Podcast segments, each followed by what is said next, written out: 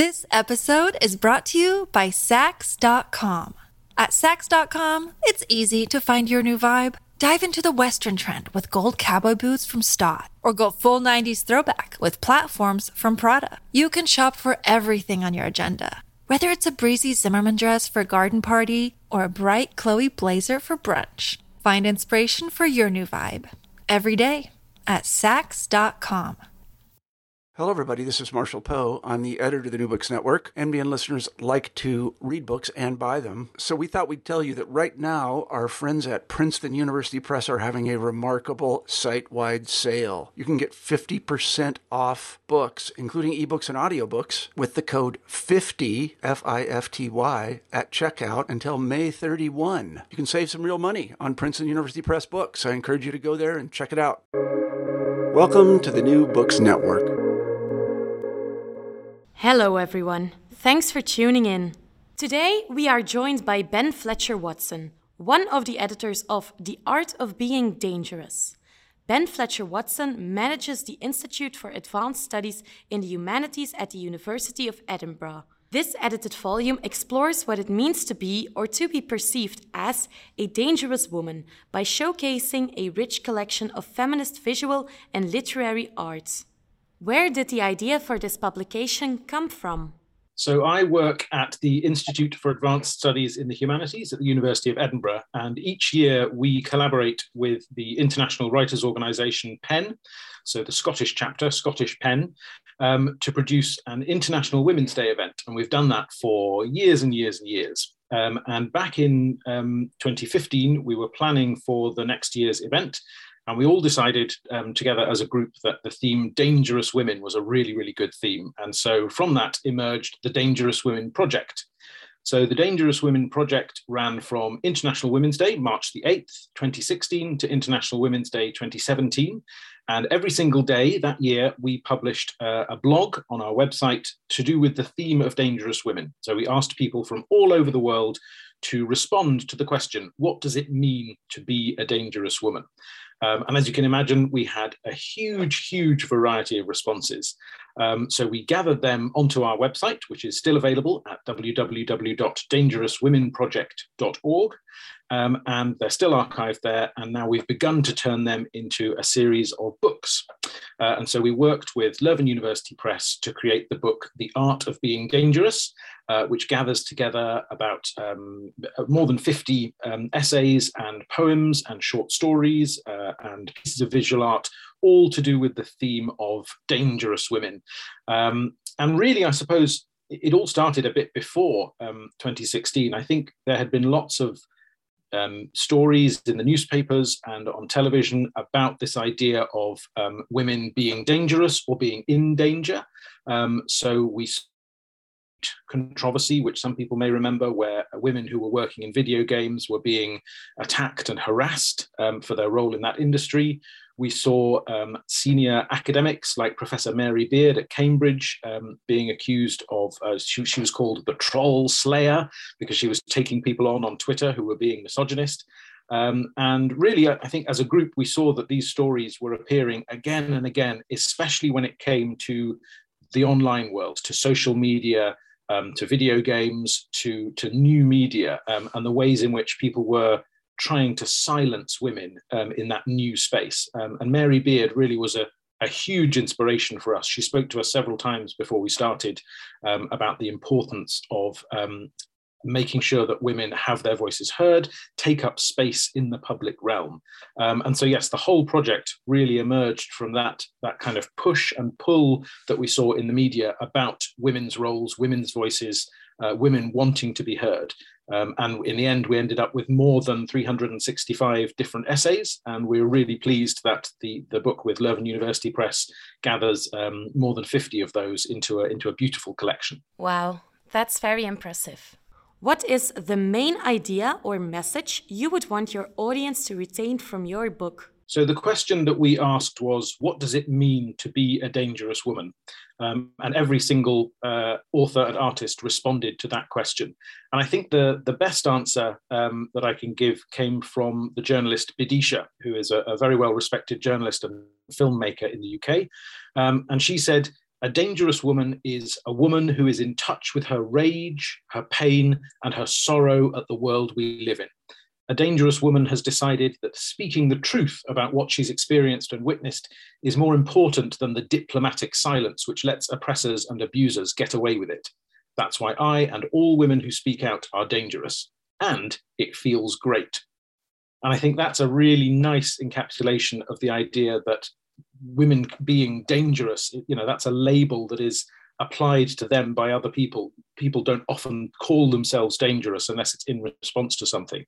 But I think Bidisha speaks for everybody who who embraces that label, who, who takes that label on and says, that's really meaningful to me.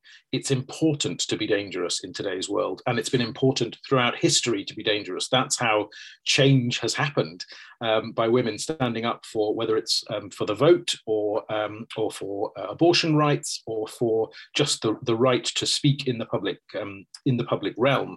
I think that's the, the key issue that this is a label that women are reclaiming for themselves uh, rather than, than um, having it imposed upon them and, and, and feeling it as a negative thing, as an insult.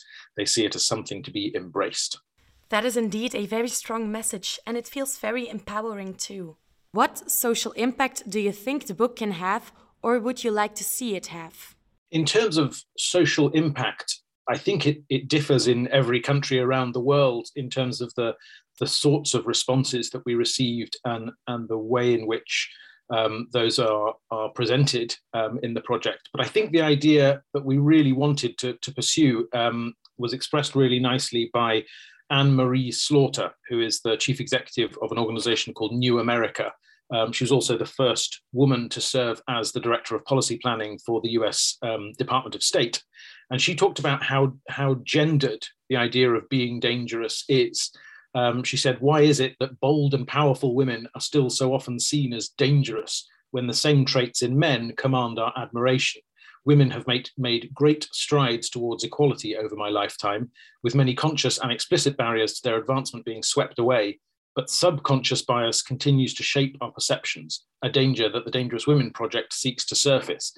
And so I think there she's she's saying that um, that idea that that if a man is seen as dangerous, and we can see that now with with all of the events that are happening in the world right now men who are seen as strong men as powerful as aggressive that's that's to their countries often that's seen as a good thing. People people are embracing these strong man leaders in hungary and in russia.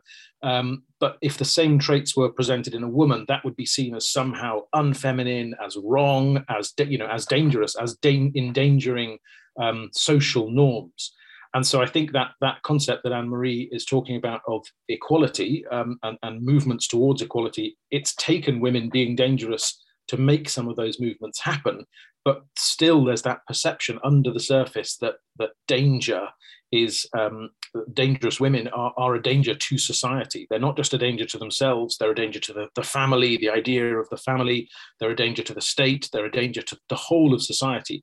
And so I think what we wanted to do with this book was to say that danger as a concept is really uh, rich and fruitful and creative and exciting and um, you know it, it's full of new ideas. It's fizzing with new ideas. Um, and i hope that's what the book um, comes across rather than saying um, women can be can be um, sort of shrunk down or reduced to this idea of being uh, sort of single-mindedly dangerous and, and aggressive. It's a much wider, more exciting sense than that um, for us. And so, yeah, I think the art of being dangerous is about all the different ways that women have been dangerous through history and can be dangerous today, and, and highlights the creative um, outputs from that, highlights the creativity of being dangerous. Mm-hmm. Okay, very interesting. How was your experience with bringing artists and academics together around the same theme? I think our experience was surprisingly straightforward. Um, we we simply just uh, sort of advertised that the project was happening back in 2016 and said, "Send us your thoughts on what does it mean to be a dangerous woman." And and so of course there are there are a thousand different answers to that we were we were very lucky to receive uh, more than 365 answers um, in in all sorts of forms um, so some people were scholars and academics working within universities who would talk about women from history um, or, or, contemporary figures who they were interested in, in, in researching. Other people responded with very personal stories um, that were about their own lives, and other people responded with entirely creative, you know, fictional responses or photography or visual art or even sculpture in some cases. Um, and so I think uh, you know we went into this knowing that we didn't know what the answer was to that question um, but in a way academics don't know, artists don't know, everybody is exploring it from their own perspective. Um, and what we found in the years since is that um, the more we talk to people about the project over the years, the clearer it becomes that there are a thousand different answers to this question and that it's constantly evolving. Um, so just recently, we've seen the photographs of um, there's a famous viral photograph of a ballerina in Ukraine holding a holding an assault rifle, um, taking up arms to to defend Ukraine. And you know that was an image that that I think seized people because it's something we've not seen before. It seems to go against that idea of a sort of 19th century perfect ethereal you know um, uh, ballerinas and, and, this sort of very artistic aesthetic idea. And there she is holding an assault rifle. So even today you know even in the last few weeks new answers new ways of looking at that question keep emerging. And the really exciting thing for us about bringing together so many people so not just academics and artists but journalists. Uh, we had um, politicians. Uh, the first minister of scotland um, provided an essay um, we had all sorts of people from, from across the world um, working in all sorts of backgrounds and people who were just reflecting very much on their own individual personal experiences as daughters, as mothers, um, as uh, people leading um, organizations for working for equality, all sorts of responses. And every single one of them reflected on this in a new way. We didn't get lots and lots of, of, of sort of similar essays um, answering the answering the question in the same way. Everybody came at it from a different angle, and so I think that diversity of response is what really excited us. Um, rather than just making this a, a, purely academic text about, you know, almost a philosophical question of what does danger mean? It's a much richer thing than that um, because we received uh, uh, so many responses from so many different people um, reflecting on the question in their own way. Yes, I think that's very noticeable. Were you confronted with a difficult choice at some point? Have you been confronted with any risks you had to take? And have they paid off? So I think the best example of a, of a difficult choice is we really wanted to include a, a wonderful poem called A Dangerous Woman by Joni Conwell, who is a poet based in, the, in America. Um, and when she sent the poem to us originally for the website, um, which is where it was first sort of presented to the world, it's this fantastic multimedia um, format where many of the words, sometimes even individual words, are links that take you off somewhere else on the web links to a photograph, links to a book, links to a, another poem, links to a Wikipedia page, whatever it is. So it's this the, the on the page uh, on the website page it looks like this kind of mass of blue underlinings and they're all different and, and you can just see looking at it straight away that it's this really rich poem that's um, taking you off in all sorts of other directions.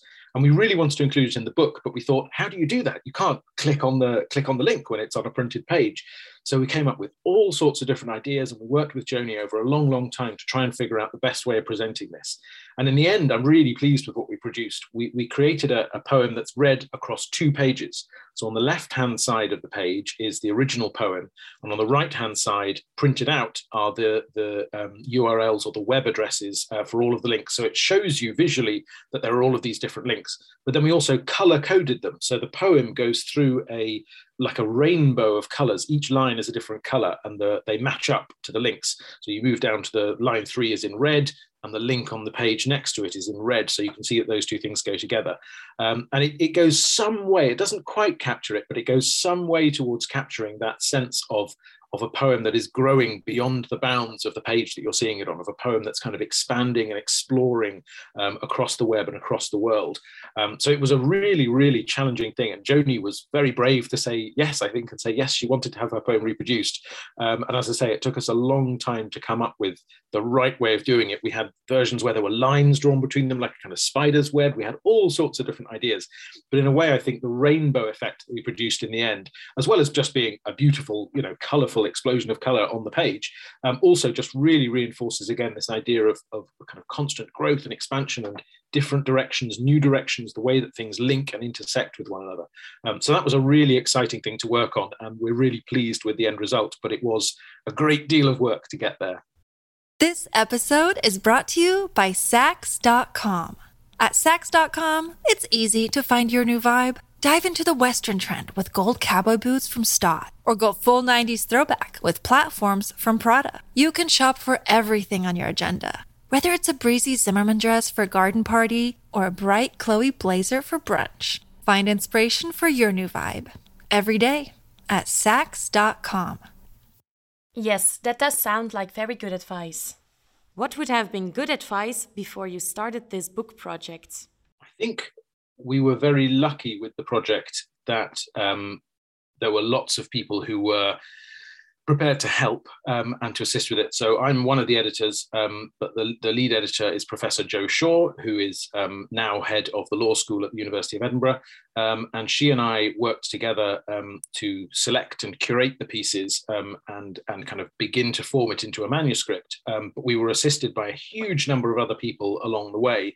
And I think the teamwork element, being able to um, identify the different strengths within a team, that's that's um, would have been really useful for me to know in advance to, to kind of plan things out. I, I think initially Jo and I took on a lot of the work together um, you know, Jo has written many academic books in her time. I've worked on a couple, um, but uh, this was a very new project. This is, you know, bringing together a really large number of different people, many of whom are not used to um, uh, sort of producing their work for publication. Some of them had never been published before, um, and so yeah, identifying the different sort of strengths and skills that we would need in our team to be able to make it work. I think that that would have been very useful to have known in advance. We figured it out as we went along. Um, I think the other big thing is is to be prepared for the unexpected. I think we assumed it would be a relatively straightforward, linear process. Um, but of course, there were delays along the way. Um, there were some authors who who would go away on holiday for, for weeks at a time and we couldn't contact them when we needed them. There were issues with copyright. So some of the pieces, particularly the poems and the short stories, some of them had already been published in other collections, and so we had to get permission from those publishers. Um, there are a huge number of beautiful images in the book, and so of course we had to gather the rights to, to reproduce those images in the book, um, and that was a whole new area that we hadn't explored before. So all of those those unexpected things. I think I, if I'd if I'd built in a bit more time to my process, that that would have really been helpful to me. I, I now do do that whenever I'm working on a book, but this was the very first time we'd done it. But then also there are lots of really positive things that we didn't foresee. So um, we, we wrote to all of the authors um, over the course of about a week saying, would you like to be involved? We've got this project happening. And the speed with which they came back, people were so excited about the opportunity to, to have their work um, turned into this beautiful book that they came back to us almost immediately. And so then I was sort of dealing with, it was a good thing, but I was dealing with lots and lots and lots of emails from people immediately saying, yes, I want to be involved. How can I help? What can I do? Um, and so just sort of the time management issue of dealing with all of that was was quite unexpected, but a real a real positive, a real boost to the project in in its early stages.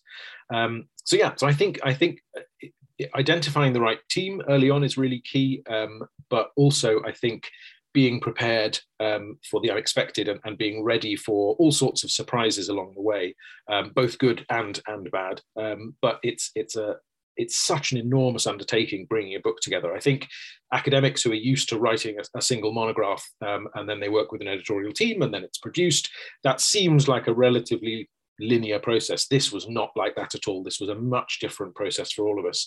Um, so we learned a huge amount along the way.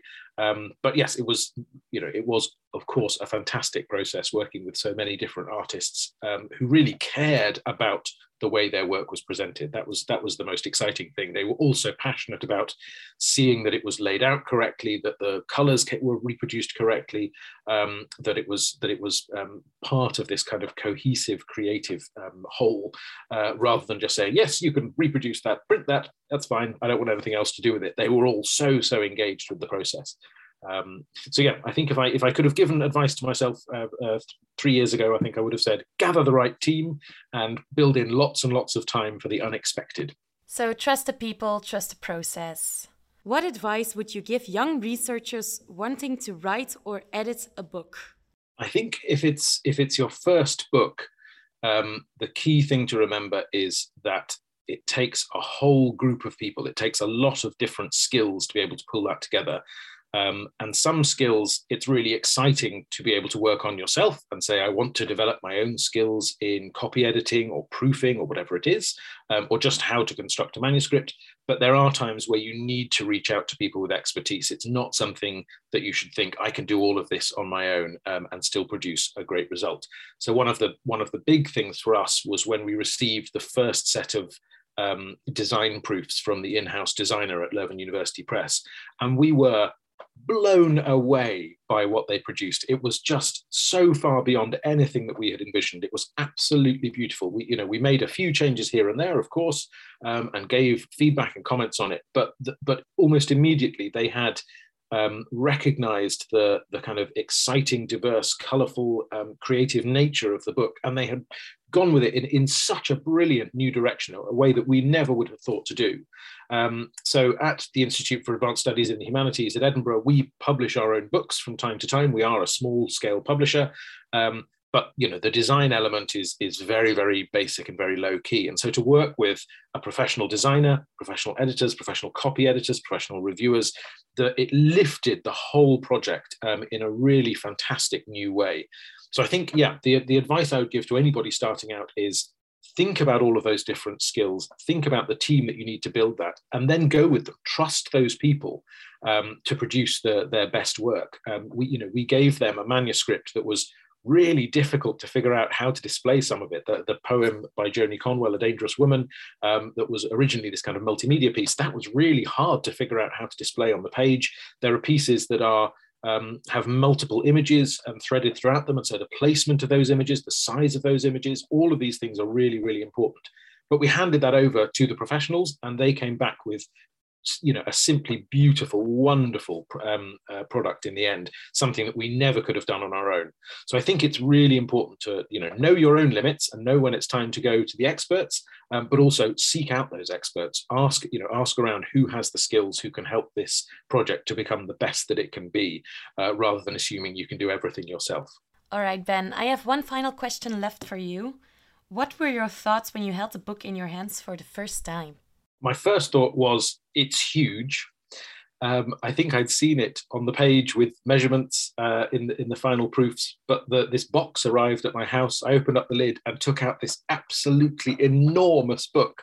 Um, I think all of us, all of us, had exactly the same response. Um, Jo, my co-editor, she she um, tweeted exactly that on the day it arrived all of the authors, when they received their copies, were all saying, it's enormous, it's massive. Um, and that was really, really exciting. It doesn't look like a, a little um, academic, sort of traditional academic paperback. It looks like, uh, and it is, a beautiful, huge art book. Um, it's got these wonderful bifold covers. It's full color throughout. Um, it's really thick. It's really heavy. Um, I'm holding it now, and it's it's just the most enormous, beautiful object. Um, and I think that was the surprise. You know, we knew what the content was. We knew everything that was in there, word by word, line by line. We've been through it so many times, but the physical object just transformed our understanding of the material. And now I, am you know, I, am incredibly proud of this enormous book on my shelf um, because it really does. It takes up space in the world, which is what we wanted the project to do, and, and the, the importance of of making sure that women's voices are uh, recognized and elevated and, and um, that people are allowed to express all of the things they wanted to express. I think the scale and the the quality and the beauty of the final book is what does that for us. It was we were absolutely blown away by it. Um, it's as I say, it's it's its scale is so exciting. Um, it's not just some some small scale academic book. It really feels like a um, like a kind of uh, a, a, monolith. It feels like a huge object that we've managed to create. Um, and I know that all of our the feedback we've had from our readers is the same. That it's a, a wonderful book to be able to hold and flick through. Um, it feels really significant um, in a very important way for us. So that was that was absolutely fantastic. And I still remember the moment I opened that box. It was so exciting. Thank you, Ben, for this inspiring conversation. We hope you enjoyed it as much as we did. Thank you so much. It's been fantastic to speak to you. And I'd also like to thank uh, my co editor, Professor Jo Shaw, who can't be here today, um, but also everyone who's helped us with the project over the many, many years that it's been running, particularly Dr. Peter Freestone, uh, whose idea it was and who ran the Dangerous Women project um, before I took it over in 2018. Um, all of the interns and staff at the university who've helped uh, produce the book and look after the website and worked with all of the, our wonderful authors. Um, but most of all, I think I want to thank our readers. It's been fantastic to get feedback from people on the book uh, over the last few months.